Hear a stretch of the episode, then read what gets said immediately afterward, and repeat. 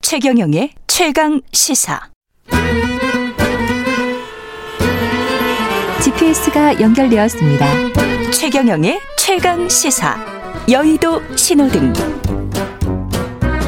네, 한 주간 화제가 됐던 정가 인물을 집중 탐구해 보는 시간입니다.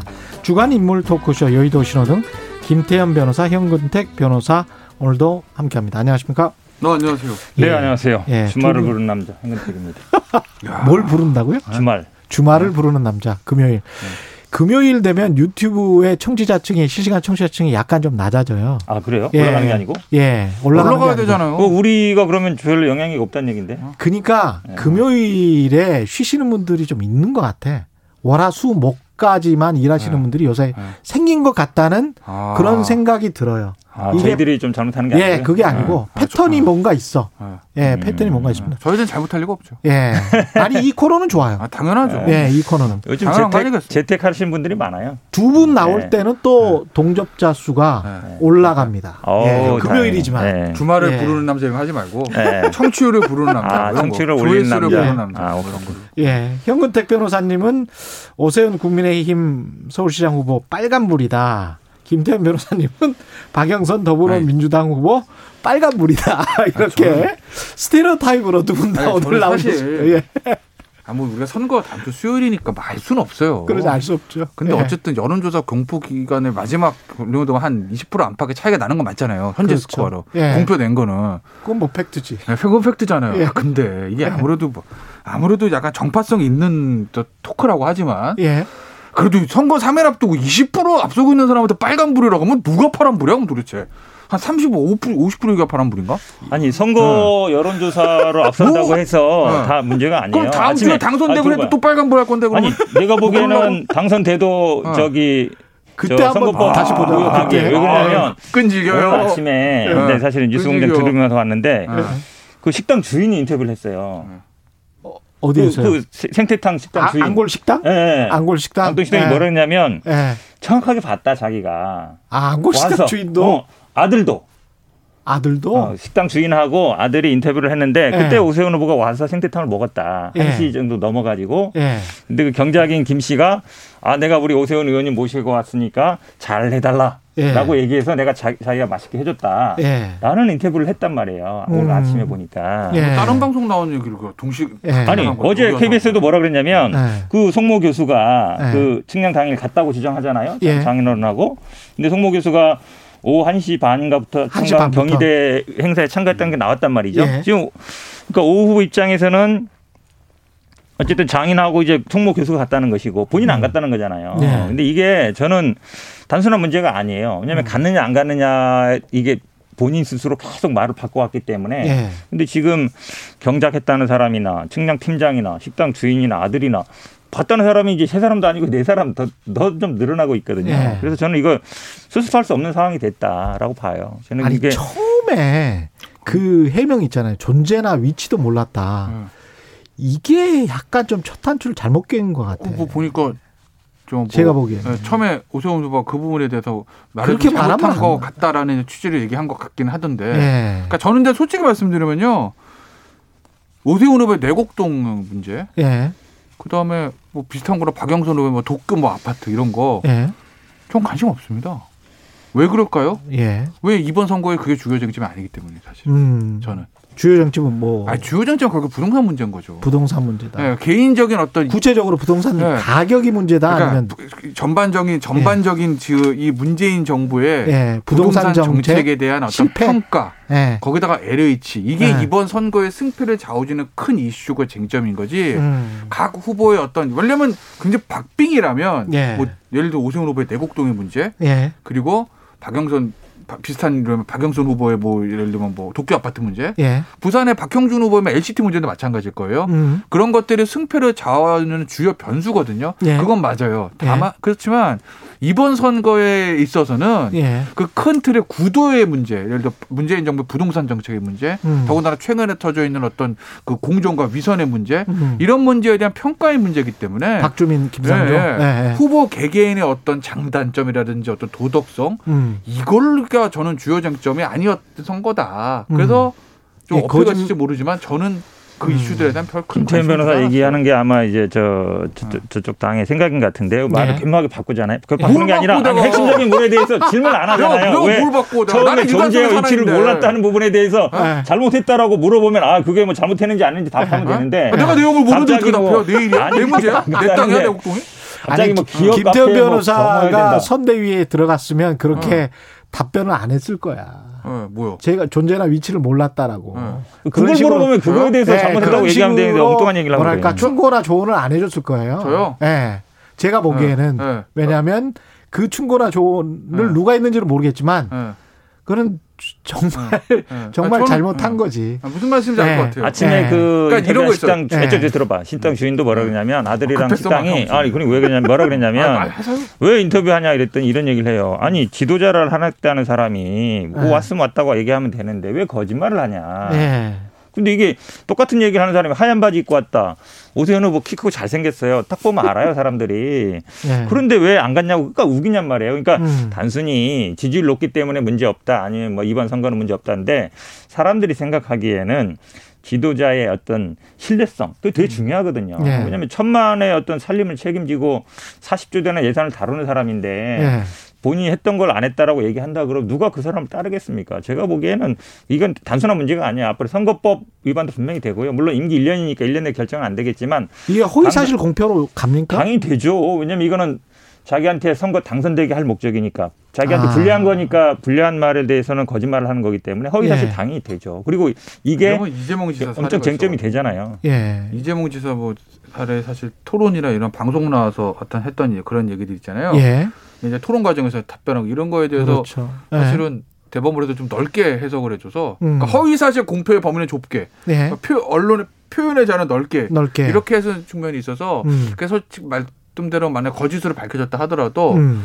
지금의 그 대법원 판례에 따르면은 이게 허위 사실 공표로 유죄 이렇게 나올 수 있을지는 그건 좀 봐야 될 것 같아요. 저는 100%라고 봐요. 왜냐면 이재명 음. 지사 건 같은 경우에는 예. 어떤 예산을 받아가지고 그걸 내가 확보했다 안 했다 이런 거라서 예. 약간 판단이 달라질 수 있는데 음. 이건 너무 간단해.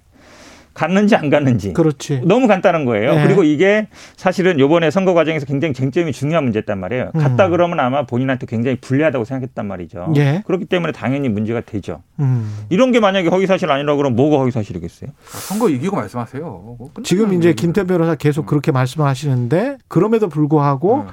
말씀하셨던 대로 네. 바로 직전에 여론조사까지는 네. 상당히 큰 차이가 음. 났단 그건 말이죠. 맞죠. 그리고 오늘부터 이제 사전 투표잖아요. 그렇죠. 예. 음. 하루 이틀 지나고 그 모두가 계속 지속된다면 이게 한 닷새 남았는데 이게 될 수 있을까? 이런 생각도 근데 들긴 해요. 그러니까 어찌됐든 간에 저 선거 결과 예단할 수는 없는데 예. 음. 뭐 내곡동의 문제가 있든 없든 간에 음, 한 20% 있는 여론조사 차이가 음, 줄어드는 건 맞을 거예요. 음. 그건 줄어들 수밖에 없어요. 그냥 다만 줄어드는데 속된 말로 이제 박영선 후보 입장에서 골든 크로스업으로 역전을 할 수 있을 것이냐.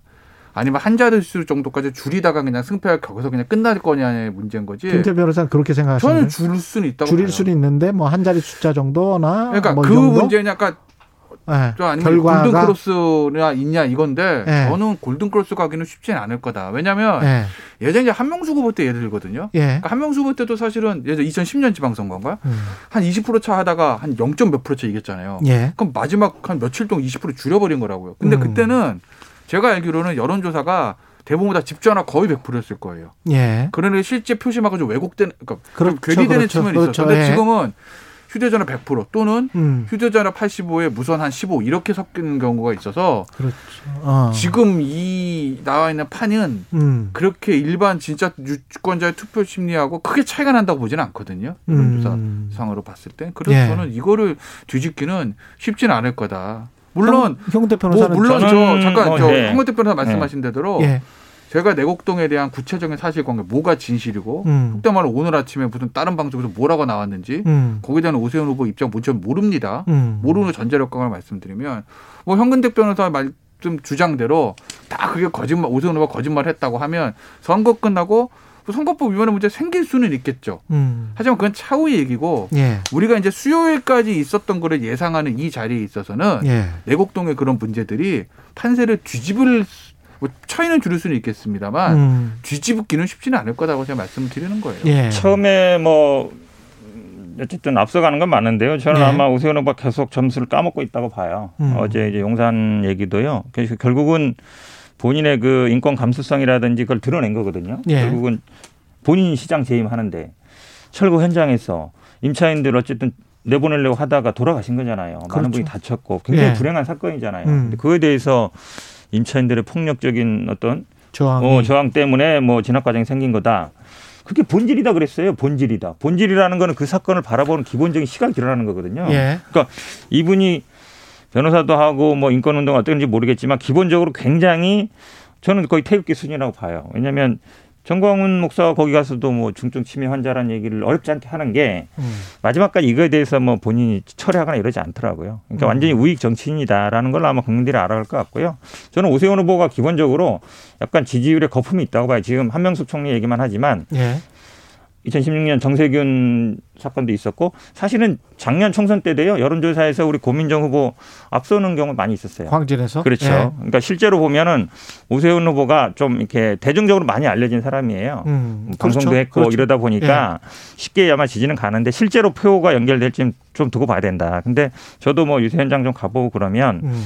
사실은 이- 이 오세훈 후보에 대한 어떤 지금 얘기하는 이제 거짓말 쉽게 얘기하면 본인의 어떤 자꾸 이제 말을 바꾸고 이런 것들에 대해서 예. 뭐 신뢰가 많이 떨어지고 있다라 보고 있습니다.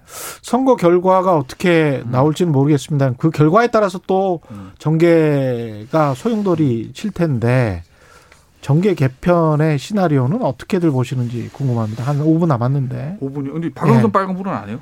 박영수 빨간불은 지금 계속 말씀하셨다시피 음. 현실적으로 음. 되지 않을 것 같다고 해서 지금 아니, 저는 쭉 음. 아니 말씀하신 저는 거 저는 아니에요? 아까 네. 그 정계 개편 그러니까 아, 이게 다음 주에 이거 해야 돼요. 정계 개편은 다음 주에 정계 개편 그 해야죠. 박영수 끝나고. 빨간불에 관해서 더 말씀하시고 네, 싶으면 근데- 더 네, 말씀하세요. 그러니까 정, 그러니까 정계 개편 다음 주에 하고 예. 이렇게 보고. 지금 말씀하시다 네. 요 근데 박영선 빨간불 사실 제가 어제 예, 우리 저 PD님이 예, 주제 고르라고 하실 때 예. 근태규 형이 오세훈 빨간불 했다고 그래서 어 그럼 난 박영선 빨간불 이랬거든요. 근데 어. 제가 해놓고 생각을 예. 해보니까 좀 박영선 후보가 안 됐다는 생각이 들더라고. 빨간불은 그러니까 좋지만 박영선 후보 빨간불이 아니라 그냥 여권이 빨간불인 거예요. 아, 그러니까 지금 아까 이제 여- 여- 논의를 이어가 보면 음, 이거 아마 지금대로 가면 박영선 후보가 질 거라고 저는 봐요. 예, 예? 질 거예요 같아요. 음. 근데 개인 의견입니다. 음. 예, 뭐 제가 여기서 박영선 후보 이길 거라고 그러면 믿, 믿지도 않으실 거예요, 청취분들, 자분들이. 예, 근데 질 거라고 보는데 예, 그럼 이 패배했을 때 예, 패배의 원인을 찾는데 박영선 후보가 잘못해서 지게 되는 그게 몇 프로나 될까?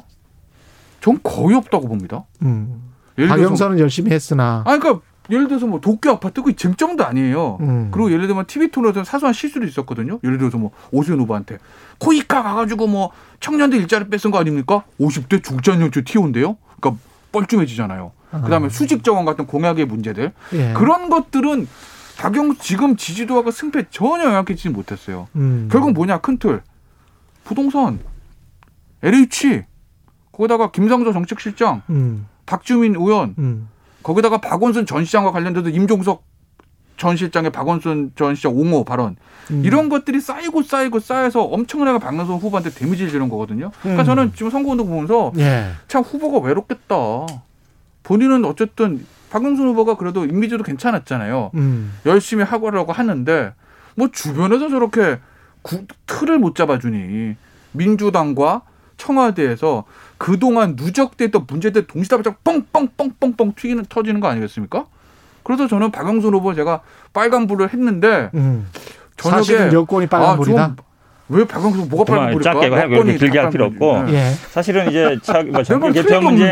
문제는 아닌데요. 아마 맞잖아요. 이제 예, 윤석열 총장이 이제 요즘 어찌 보면 약간 언론 플레이를 하고 있잖아요. 음. 뭐 저 나는 그 뭐 돌사진 나오는 거 보고 돌사진도 나오고 뭐 누구 만나서 따는 거 사진 아, 나오고. 볼 사진이 나왔습니까? 예, 돌사진이랑 뭐 팬클럽에서 했다 그러는데 예, 그뭐 본인이 아니면 알 수 없는 거죠. 근데 예, 이런 현상을 보면 오늘 또 뭐 사전 투표한다고 이렇게 음. 언론에 알리고 예, 예전에 아마 수사할 때 좀 이렇게 많이 하지 않았나라는 생각이 들어요. 본인이 직접 밝히진 않지만 음, 주변이라든지 사람을 통해서 언론도 보면 딱 골라서 하잖아요. 특정 언론을 딱 골라서 자기 예. 잘 써줄 만한 데를 잘 골라서 하는데 음. 아니 사전 투표하는 게 뭐 이렇게 큰 이슈가 된다고 그걸 또 언론에 나와서 아마 오늘 취재 많이 갈 것 같아요. 가겠죠. 전직 검찰총장이 그렇죠. 네. 투표한다고 네. 이- 이게 막 언론에 나오는 아니 원래 시대입니다. 대선 후보 음, 네. 1, 2도 사전 투표하는 거 하고 하면 언론도 아니 근데 선출하면 그게 좋겠던데. 대선 후보 1, 2위를 네. 본인이 이제 정치를 한다고 해서 직접 나와서 네. 그렇게 선언을 하고 하는 것과 네. 전직 검찰총장이라는 그 네. 검찰의 중립성이라는 이미지를 네. 계속 갖고 있으면서 네.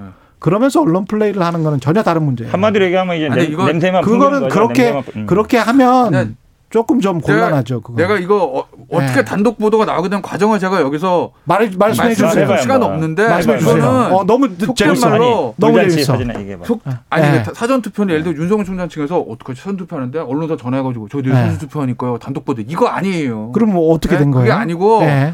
그 어, 윤석열 총장 측에 이제 공보를 담당하는 변호사분이 있잖아요. 음. 예. 그 언론사 그 단독 보도한 기자가 예. 그 이제 예를 들어 뭐 도- 전화할 수 있잖아 취재원이니까 혹시 뭐 오늘 뭐 총장님 무슨 뭐 뭐 일정이나 이런 거 없냐고 물어보다가 음. 그러다가 혹시 내일 뭐 투표를 안 하세요? 뭐 이렇게 음. 얘기를 하다가 나온 문제지 윤석열 총장 측에서 쫙 해가지고 야 그러면은 우리가 사전 투표 어떻게 해가지고 할 테니까 음. 언론사에다 문제 풀 뿌리자 이런 문제는 아니에요 취재 과정에서 자연스럽게 흘러나온 얘기인 거죠. 그게 예. 한마디로 얘기하면 능숙하게 한다는 얘기죠. 네. 그러니까 능숙하게 하는 거네. 취재를 음. 하게 해서 예. 왜냐면 사전 투표 아무 능숙하게 때나 하는 음. 그냥 생각 없이 가면 하면 되잖아요. 그렇죠. 근데 미리 시간 정해놓고 예. 세, 세상에 어떤 사람이 그거를 서류로 뿌리면 그건 아마추어지. 어, 그렇죠. 예. 그러니까 사전 투표를 시간 정해놓고까지 해요. 그냥 예. 가- 아무 때나 가서 하면 근데 되지. 나는 이제 윤석열 총장이 쌩이 센가 보다.